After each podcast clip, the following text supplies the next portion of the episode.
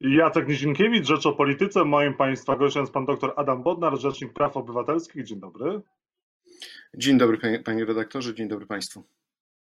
Panie doktorze, kiedy powinny się odbyć wybory prezydenckie? Wybory się powinny odbyć w takim terminie, aby e, zagwarantować e, przestrzeganie wszystkich e, reguł i aby przestrzegać reguł, które są wymagane, jeżeli chodzi o wybory prezydenckie, czyli to muszą być wybory powszechne, bezpośrednie, równe oraz dokonane w głosowaniu tajnym. No i po drugie, jak rozumiem, jesteśmy w sytuacji, w której stosuje się drugi tryb E, przewidziany konstytucją, czyli nie ten tryb e, zwyczajny organizowania wyborów, tylko tryb taki nadzwyczajny, przyspieszony, e, czyli 60 dni, nie później niż 60 dni od daty ogłoszenia wyborów przez marszałek Sejmu. Czyli technicznie, kiedy marszałek musiałaby te wybory zarządzić, żeby na przykład one się odbyły 28 czerwca? No, powstaje pytanie, e, czy, czy ta data, która jest e, przedstawiana e, przez polityków, w ogóle jest rzeczywista, do, jest realna do osiągnięcia. Musimy przyjąć pewne założenie na wstępie, że pytanie jest takie, czy wczorajsze oświadczenie Sądu Najwyższego, określające takie swoiste relacje z Państwową Komisją Wyborczą, oznacza takie swoiste zrzeczenie się nie tyle kompetencji, co raczej y, zrzeczenie się tego, że Sąd Najwyższy w tej sprawie nie będzie orzekał i że w pewnym sensie uruchomił już dalszą y, i Państwowa Komisja Wyborcza swoim oświadczeniem dalszą procedurę. Prawdopodobnie tak należy założyć, aczkolwiek y, nie można wykluczyć, że niektóre komitety będą mogły próbować składać protesty wyborcze. No tylko, że jeżeli nawet pomimo tych protestów marszałek Sejmu wyznaczy ten nowy termin, no to ten kalendarz będzie, będzie biegł, a pani marszałek ma 14 dni od daty tego, tak można by to liczyć, od e, ogłoszenia, od tego oświadczenia Państwowej Komisji Wyborczej. Ja podkreślam, to wszystko, co mówię, nie opiera się na bardzo twardych zasadach, tylko na czytaniu e, przepisów Konstytucji, z odwołaniem się do pewnych faktów, które, które miały miejsce, bo to nie jest rzeczywistość normalna. Ja jak komentuję aktualnie sytuację, to tak troszeczkę się czuję, jakbym stał na materacu wodnym, że niby jest jakaś podstawa i podstawą jest konstytucja, ale ona jest bardzo chybotliwa i bardzo e, niepewna, także y, tutaj nie chciałbym, żeby moje słowa były traktowane jako e, prawda objawiona.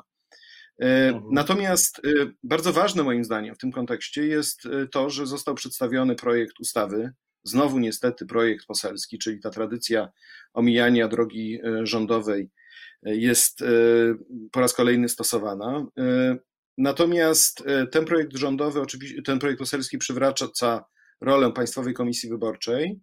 Natomiast on oczywiście też budzi sporo wątpliwości i, i, i powstaje pytanie, czy dopełnienie tej daty, która jest deklarowana przez polityków, jest w ogóle możliwe, bo uważam, że nie można ogłosić e, wyborów e, i chociażby przewidywać tych różnych gwarancji dotyczących praw nabytych dla dotychczasowych komitetów, jeśli e, wcześniej ta ustawa nie zostałaby przyjęta. No tu jest, wydaje mi się, że bardzo taka duża zagwostka, tak? No bo na jakiej to podstawie? Jeżeli, jeżeli ogłoszenie daty wyborów rozpoczyna pewien bieg czynności, to dlaczego, dlaczego reguły miałyby się nagle zmienić, kiedy ta gra? No właśnie, pytanie, czy te wybory, które miały się odbyć 10 maja w poprzednią niedzielę, one byłyby dobrze przygotowane, czy one byłyby przygotowane e, zgodnie z konstytucją, regułami prawa, byłyby demokratyczne, czy one byłyby z naruszeniem e, praw obywateli do głosowania i brania udziału w równych powszechnych wyborach? Pięcioprzymiotnikowych? Panie redaktorze, no, ja przedstawiałem konsekwentnie stanowisko e, wskazujące na to, że wybory są źle przygotowane i że naruszają szereg standardów prawa e, wyborczego. E, oczywiście na samym początku, od samego początku debaty mówiłem o tym, że ta cała sytuacja powinna prowadzić do ogłoszenia stanu klęski żywiołowej i normalnie przesunięcia wyborów, tak używając terminologii sportowej. To jest trochę tak, że jak się toczy wyścig i spada grat, E, wyścig kolarski spada grat, no to w tym momencie wyścig się zatrzymuje, zatrzymuje się stoper, tak. i po jakimś czasie wyścig się uruchamia prawda, z powrotem, kiedy już tego zagrożenia nie ma. I, tak, I w takiej sytuacji byliśmy, władza się na to nie zdecydowała, co jest działaniem sprzecznym z konstytucją i z wartościami określonymi w artykule 5, czyli z zadaniami państwa, które polegają na z jednej strony przestrzeganiu praw obywatelskich, z drugiej strony bezpieczeństwa Rzeczypospolitej. E, natomiast, e, no skoro już jesteśmy w takiej e, sytuacji i do tych wyborów władza za wszelką cenę dążyła, no to popełniła szereg błędów. Po pierwsze, nie powinna wprowadzać tak fundamentalnych zmian i wprowadzania głosowania korespondencyjnego na tak krótko przed wyborami. Po drugie, nie powinna była powierzać organizacji osobie związanej z rządem. Bo to kłóci się z podstawowymi regułami. E, no i po trzecie, e, no chyba nie przemyślała do końca tych wszystkich kwestii technicznych zabezpieczeniem tajności, a to, że nie przemyślała do końca, to nie wiem, czy pan redaktor zauważył, że my nawet tego 8 maja, kiedy już ustawa została przyjęta przez Sejm, po, po odrzuceniu tego rezolucji uchwały Senatu, to my nawet wtedy nie poznaliśmy projektów aktów wykonawczych, tak? Do dzisiaj no. jesteśmy na etapie takim, znaczy teraz już oczywiście ta ustawa jest przeszłością, tak? Ale nigdy projekty aktów wykonawczych nie ujrzały światła dziennego, a to były aż cztery ministerstwa odpowiedzialne za przygotowanie. Minister Aktywów Państwowych, Minister Zdrowia, Minister e, Spraw Zagranicznych oraz e, Minister Spraw Wewnętrznych i Administracji. Także, e, a to te projekty aktów wykonawczych też miały określać szereg szczegółów, które powinny gwarantować właśnie zachowanie chociażby tajności głosowania, oddawania głosów przez osoby z niepełnosprawnościami, e, w ogóle funkcjonowania, różnych aspektów funkcjonowania e, tych gminnych obwodowych komisji wyborczych, czy dostarczania pakietów wyborczych. No właśnie, pytanie, czy teraz przed tymi wyborami, które prawdopodobnie odbędą się 28 czerwca lub też 5 lipca, uda się tych błędów ustrzec, których nie udało się przed przygotowaniem wyborów 10 maja, które się ostatecznie nie odbyły. To znaczy, prawdopodobnie, jeżeli e, faktycznie została podjęta decyzja o tym, że wybory odbywają się w formie tradycyjnej, plus do tego głosowanie korespondencyjne dla osób, które zgłaszają taką wolę, to pewnie ryzyko jest mniejsze, tylko wtedy wkraczamy w inny kłopot, a mianowicie no, cały czas żyjemy w stanie epidemii. E, ta krzywa nam się niby wypłaszcza, ale no, w niektórych województwach, jak chociażby teraz województwo śląskie, no to widać, że e, nabrała dynamiki.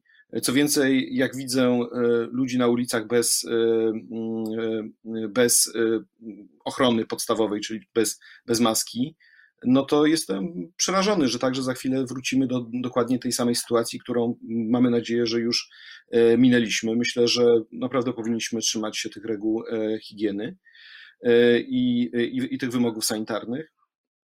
Natomiast y, y, także tutaj y, ten stan epidemii jest cały czas no, poważnym argumentem, jeżeli chodzi o mm, funkcjonowanie obwodowych komisji wyborczych, członków tej komisji, osoby oddające głosy i, przygotowanie wszystkiego. Natomiast myślę, że główny problem, wokół którego teraz, teraz będzie się toczyła debata, no to jest faktycznie co z tymi dotychczasowymi komitetami wyborczymi, i czy faktycznie obowiązuje ta zasada ochrony praw e, nabytych. I to jest poważny no problem. Właśnie, czy tak można? Czy to, jest, e, czy to jest równe, czy to jest zgodne z, z prawem i to jest wobec innych kandydatów, którzy dopiero mieliby przystąpić do sfery, że oni teraz mają w czasie epidemii zbierać te podpisy, a ci, którzy już zebrali, to, to, to je po prostu mają? Ja myślę, że w normalnych okolicznościach, e, gdybyśmy funkcjonowali e, tak jak mm, przed pandemią, to oczywiście tego typu rozwiązanie byłoby absolutnie e, niedopuszczalne.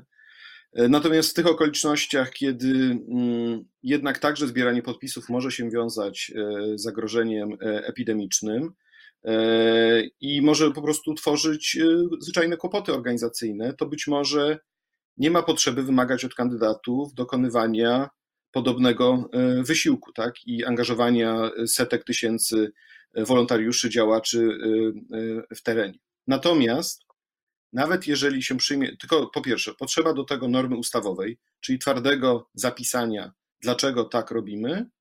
Po drugie, potrzeba twardego zagwarantowania zasady równości tych wszystkich kandydatów, którzy się teraz chcieliby pojawić w tej stawce wyborczej. Oni powinni mieć taką samą szansę. Co więcej, ja myślę, że nawet, żeby ich szanse trochę wyrównać, to ponieważ tamci mogli wcześniej prowadzić kampanię i teraz mo będą mogli się skupić na innych czynnościach, to być może nawet tym, którzy zbierają kandydat, y, podpisy, należałoby dać coś w rodzaju takiego preferencyjnego traktowania. Ja nawet w tym kierunku bym może poszedł. Natomiast w tym projekcie się pojawiają rozwiązania dotyczące tego, że na przykład wydatki tego komitetu wyborczego są ograniczone do 50%, E, I to już powstaje pytanie, dlaczego i, i tak to zostało wymyślone. E, znaczy, mam na myśli te, te, te, na myśli tych, te, te nowe komitety wyborcze. E, a po drugie, no, najważniejsza rzecz, to jest chyba, wydaje mi się, kluczowe, to są terminy. Tak? To znaczy, czy terminy będą, jak one zostaną określone przez marszałek Sejmu, bo jeżeli one zostaną postawione na poziomie, nie wiem, 10 dni albo dwóch tygodni, no to to będzie jakiś, jakiś dowcip. I teraz, dlaczego to jest istotne? Ponieważ jeżeli przejdziemy tak po prostu bez, bezrefleksyjnie nad tym, to znowu to ryzykujemy właśnie protesty wyborcze. To ryzykujemy, że to będzie naprawdę twardy argument do tego, aby wybory podważać później przed e, e, Sądem e, Najwyższym.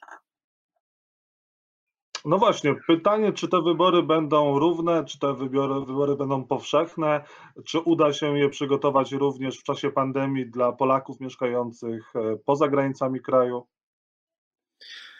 Y, znowu, wszystko zależy od tego, jak to zostanie technicznie przygotowane, y, bo jeżeli. Y, ja myślę, że najważniejsza rzecz jest taka, żeby powstało porozumienie wokół tego, jak te wybory przeprowadzić. Jeżeli będziemy, jeżeli politycy będą działali na takiej zasadzie, że okej, okay, no niby mamy zorganizować wybory powszechne i równe i demokratyczne i tak dalej, ale i tak chcemy swoje ugrać, i tak chcemy usiągnąć dla siebie przewagę różnymi właśnie tutaj trikami, no to niestety y, to rodzi ryzyko zarówno kwestionowania takich wyborów przed Sądem Najwyższym, jak również rodzi ryzyko, że różne elementy techniczne znowu nie zostaną dograne i będzie wstyd. E, będzie wstyd w stosunku, chociażby tak jak pan redaktor powiedział, tych wyborców, którzy mieszkają za granicą Polonii, która no bardzo twardo się sprzeciwiła traktowaniu i myślę, że to mogło mieć pewien wpływ też na dyskusje krajowe. Natomiast ja też w ten sposób widzę swoją rolę w ciągu najbliższych tygodni, że rzecznik jest od tego, aby na bieżąco analizować te projekty. Oczywiście do tego projektu przedstawię swoją e, opinię, natomiast także, tak jak poprzednio, poproszę o opinię e, Biuro Instytucji Demokratycznych i Praw Człowieka OBWE. E, OBWE jest naprawdę wyspecjalizowane w analizowaniu różnych rozwiązań dotyczących wyborów. W przypadku poprzednich wyborów wydało dość konkretną, twardą opinię. Wydaje mi się, że w tym przypadku powinniśmy się ich także posłuchać i wziąć to pod uwagę, bo to będzie miało później wpływ na to, jak świat nas postrzega. Już teraz mamy, myślę, że potężny kłopot wizerunkowy jako państwo, bo trudno mówić, że jesteśmy państwem w pełni demokratycznym, jeżeli nie byliśmy w stanie przeprowadzić normalnych wyborów. Myślę, że to jest naprawdę duża katastrofa. E, dlatego tym bardziej e, powinniśmy zadbać o to, że opinia e, międzynarodowa nam zaufa, że wybory są przeprowadzane porządnie. No ale zgłosi pan do ABWE to teraz, czy kiedy już marszałek Witek zarządzi termin wyborów, no i będziemy wiedzieli w jaki sposób? Głosujemy? To znaczy, na, na pewno poczekam jeszcze może 2-3 dni, zobaczymy, jak się sytuacja rozwinie, bo wiemy, że tutaj sytuacja jest niezwykle e, dynamiczna i zaraz może, nie wiem, zaraz może ktoś padnie na pomysł, że jednak jednak mamy stan klęski żywiołowej i w ogóle przesuwamy wszystko. Także to jest. E, e, ale jeżeli ten scenariusz polityczny będzie się układał w takim kierunku, że są prace parlamentarne nad tym właśnie projektem ustawy i że on zmierza do tego, aby zostać uchwalonym, no to wtedy poproszę o opinię. OBWE pracuje nad taką opinią zazwyczaj, no jednak te kilka, kilkanaście, kilkanaście dni. E, takich rzeczy oni nie piszą od tak e, w jedną noc, e, ale też uwzględniają to, jak się te przepisy zmieniają w trakcie. Także jeżeli na przykład na późniejszym etapie senackim doszło do modyfikacji, to pewnie w tej opinii by zostało to uwzględnione, tak aby jak najwierniej oddawać stan rzeczywisty w momencie wydawania opinii na, na światło dzienne. Czyli dzisiaj można powiedzieć, że jest ryzyko, że te wybory prezydenckie, które odbędą się za kilka tygodni, mogą być wadliwe. E, jest, jest duże ryzyko i wszystko zależy od tego, jak to zostanie e, przeprowadzone i jak ta e, ustawa będzie faktycznie, ostatecznie wyglądała. Najważniejsze jest zagwarantowanie tego, aby nad wyborami czuwała Państwowa Komisja Wyborcza i najważniejsze jest zagwarantowanie, żeby faktycznie panowała równość, jeśli chodzi o kandydatów w wyborach, bo to jest po prostu jedna z podstawowych zasad i też taka zasada, która daje bardzo proste podstawy do tego, żeby później ją kwestionować w toku działań przed E, przed e, sądami.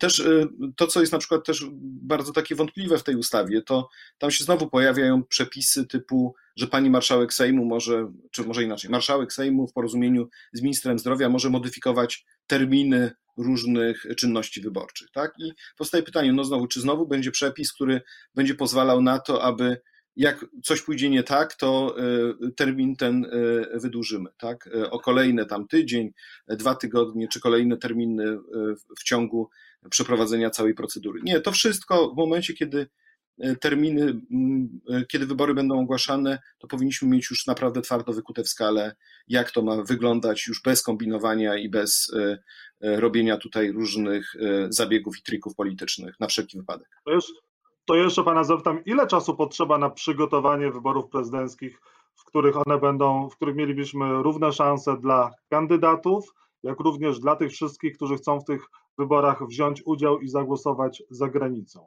Ile czasu potrzeba na przygotowanie takich wyborów, e, żeby one były właśnie demokratyczne, e, pięcioprzymiotnikowe i czy 28 czerwca to jest wystarczająco dużo czasu, żeby tego typu przygotowania podjąć sukcesem?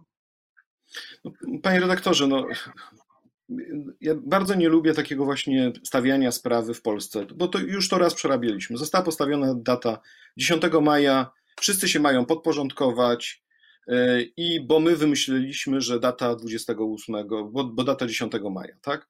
Teraz znowu e, opinia publiczna i społeczeństwo stawiane pod pręgierzem, bo data 28 czerwca i wszyscy, wszystkie instytucje mają się podporządkować, bo ktoś wymyślił, że taka data. E, co więcej, nawet w tej ustawie się pojawiają, pojawia się skrócenie terminów dotyczących rozpatrywania protestów wyborczych i znowu orzekania przez Sąd Najwyższy. Po co? Po to prawdopodobnie, żeby zdążyć przed końcem kadencji e, Andrzeja Dudy. E, jeżeli chcemy to przeprowadzić, to mamy tutaj, nie mamy innej opcji, ale musi to być te 60 dni przed 60 dni od daty ogłoszenia i, i po prostu tutaj trzeba, być może nie da rady wszystkiego zrobić idealnie, porządnie, ale E, to powinna być po prostu odpowiedzialność państwa, żeby tak to w tym terminie e, przeprowadzić. Natomiast e, porównawczo, ja trochę śledzę debatę w Stanach Zjednoczonych i też do mnie różni znajomi piszą w kontekście tego zamieszania u nas, w kontek- jeżeli chodzi o wybory prezydenckie. Tak? Oni mają wybory prezydenckie w listopadzie, korespond- organizowane korespondencyjnie, w listopadzie dopiero. Tak, i oni już teraz myślą na różne sposoby, jak się zabezpieczyć, żeby nie popełnić tych błędów, co E, co Polska. Polska jest stawiana jako ten zły przykład. Zobaczcie, jeżeli idziemy w tym kierunku, to właśnie skończymy jak, jak Polska. Ale ile jeszcze mają przestrzeni do, do e, e, zorganizowania wyborów? Także, także ten termin, moim zdaniem, jeżeli jest przestrzeń konstytucyjna, to należy go to, to należy przestrzeń konstytucyjną wydłużyć maksymalnie i tutaj co do tego nie powinno być żadnego kombinowania i skracania. A wprowadzenie stanu klęski żywiołowej to byłoby dobre rozwiązanie w obecnej sytuacji, w jakiej się znajdujemy, pandemii? Znaczy byłoby rozwiązaniem zgodnym z konstytucją. Byłoby rozwiązaniem takim, które powoduje, że mm, kadencje, podkreślam, konstytucja mówi wyraźnie, kadencje odpowiednich organów ulegają przedłużeniu. Tak?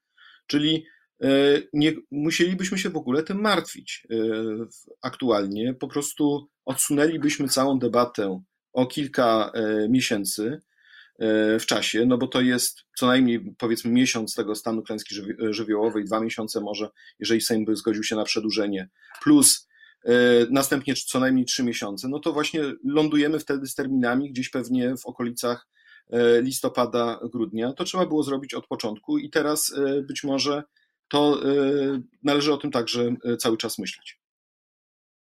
A czy w czasie pandemii są zawieszone prawa e, na przykład do strajków, do protestów? Czy strajki przedsiębiorców mogą się teraz odbywać, czy one jednak nie powinny mieć miejsca?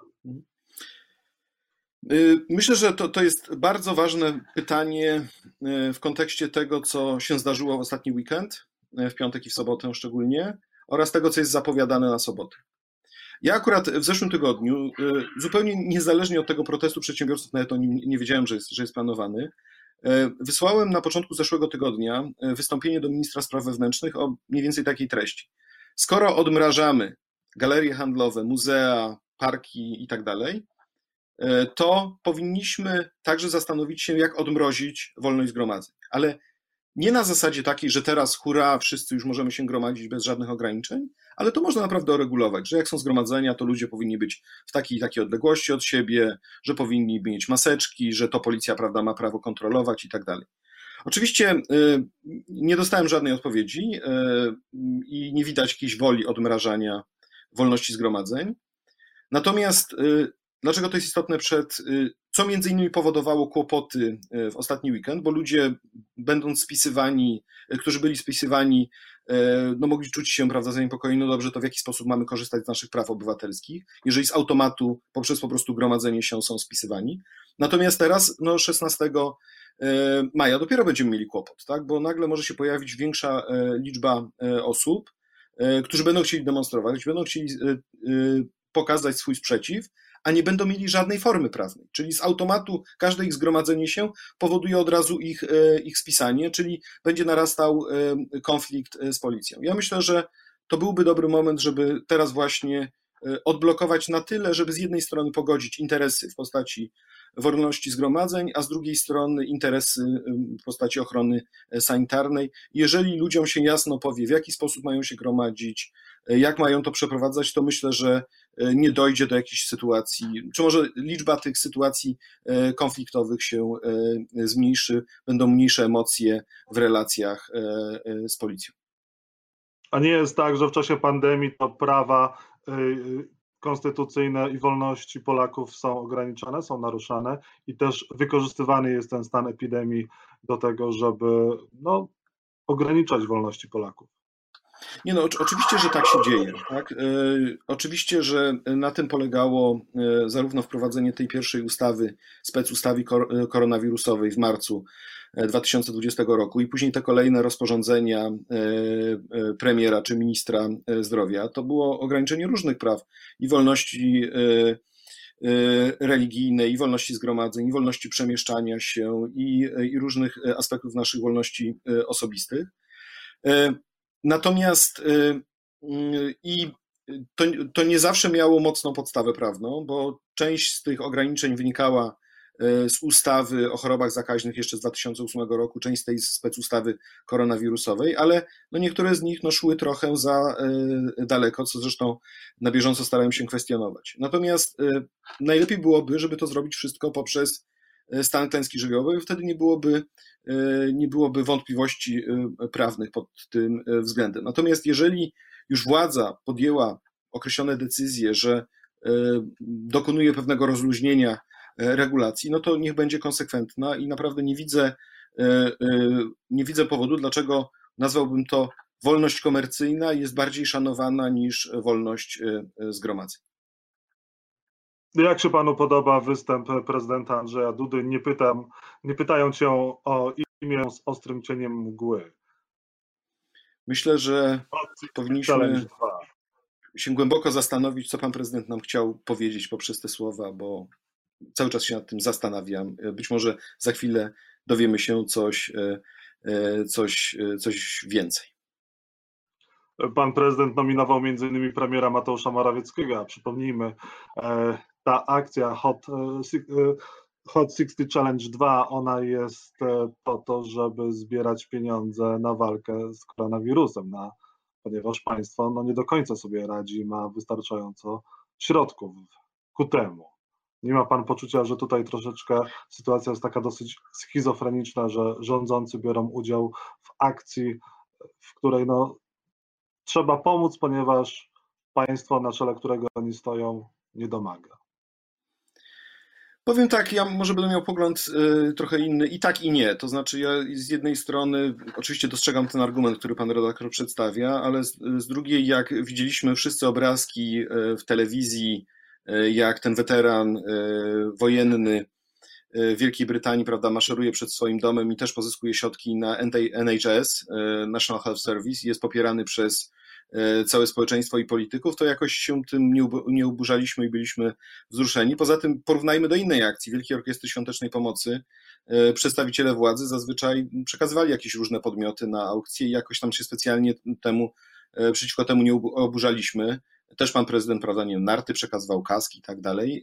I a też przecież orkiestra zbiera głównie na służbę zdrowia. Także tutaj, jeżeli to ma zwiększyć symbolikę, znaczenie, e, zasięg, to, to nie miałbym z tym aż takiego wielkiego problemu, bo jeżeli dzięki temu zachęcimy obywateli do tego, żeby dobrowolnie, bo to jest zawsze przecież dobrowolna wpłata, wpłacali tak. jakieś środki, to, e, to przecież nie stanie się aż taka wielka krzywda, byleby tylko tego nie wykorzystywali do polityki. Ja mi się wydaje, że większy problem to jest takie e, właśnie bardzo takie twarde wchodzenie e, w, e, w kwestie bieżących sondaży i bieżącego takiego załapywania się na popularność określonej akcji.